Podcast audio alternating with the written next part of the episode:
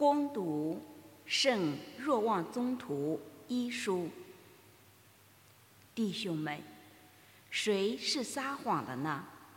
不就是那否认耶稣为墨西亚的吗？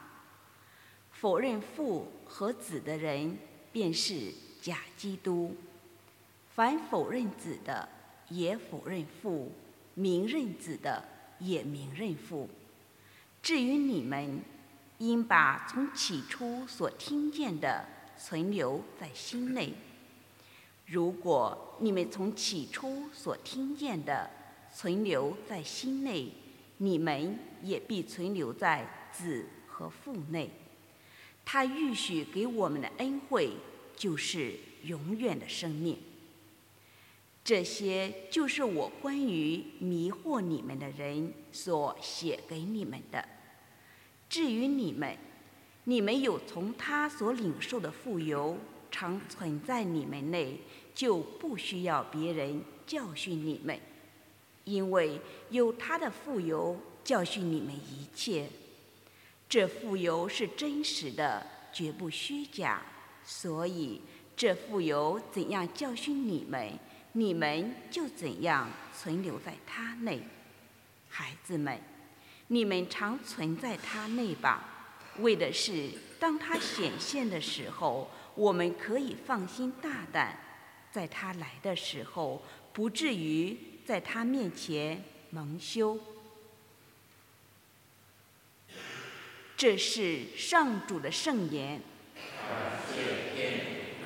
大地四极的人看见了我们天主的救恩。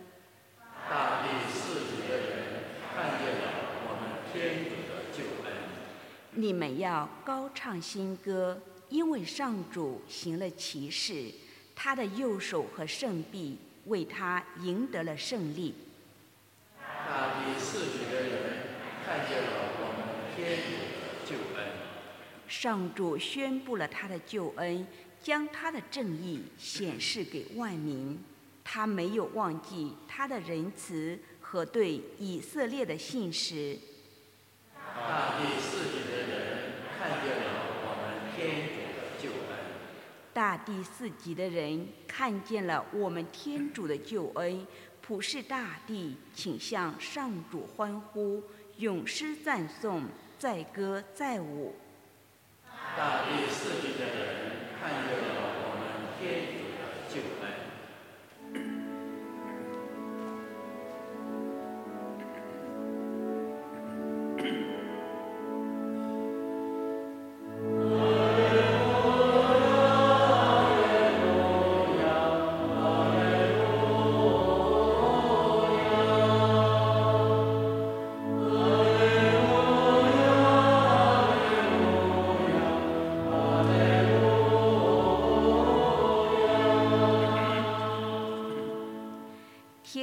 在古时，曾多次并以多种方式，借着先知对我们的祖先说过话，但在这末期内，却借着自己的儿子对我们说了话。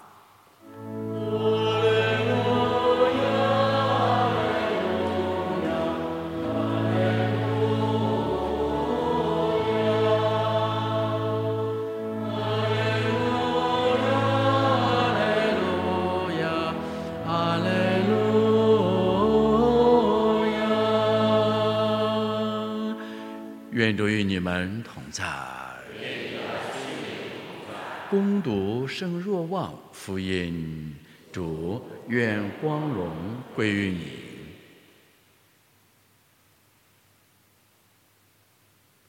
这是若翰所做的见证。当时，犹太人从耶路撒冷派遣了司机和勒卫人到他那里，问他说：“你是谁？”他并不否认，坦白地说：“我不是墨西亚。”他们又问他说：“那么你是谁？你是厄利亚吗？”他说：“我不是。”你是那位先知吗？他回答说：“不是。”于是他们问他说：“你究竟是谁呢？好叫我们给那派遣我们来的人一个答复。你说你自己是谁呢？他说：“我是在旷野里呼喊着的声音，就是伊撒伊亚先知所说的‘修直上主的道路吧’那个呼声。”被派遣来的有些是法利赛人，他们就质问他说：“你既不是墨西亚。”又不是厄里亚，也不是哪位先知，那么你为什么失喜呢？若翰答复他们说：“我用水施洗，但是有一位站在你们中间，是你们所不认识的，他在我以后来，我就是替他解鞋带子也不配。”这些是发生在约旦河对岸的波达尼。就是若汉施洗的地方。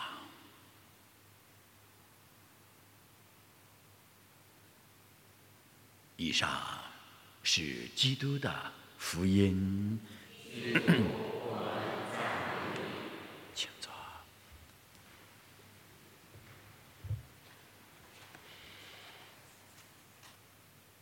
在马槽前，我们一起。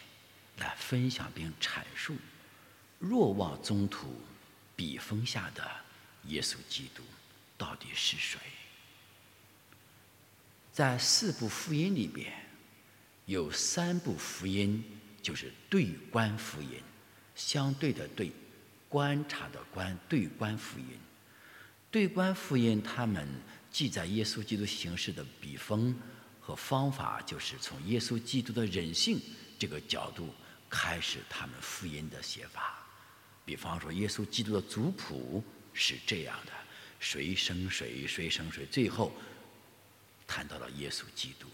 从历史、人文以及从时间关节来讲，从上升法，最后引人到耶稣基督那里。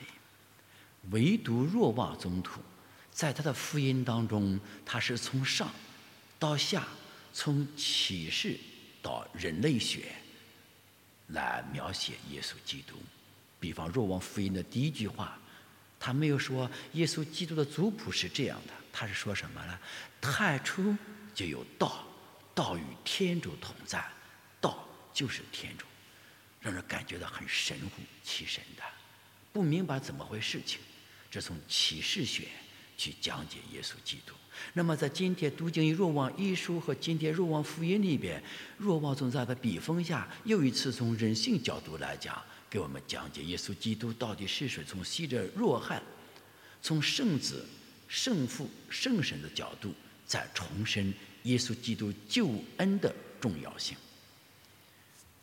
那么，从今天若望里边，我们懂得了，在今天福音前欢呼，从昨天一直到今天，还有前天。福音前欢呼都有这一句话，在古时，天主曾多次，并以多种方式，借着先知对我们的祖先说过话。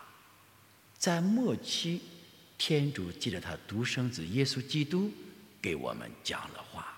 那怎么理解这句话？在古时，这个古时是耶稣基督诞生以前。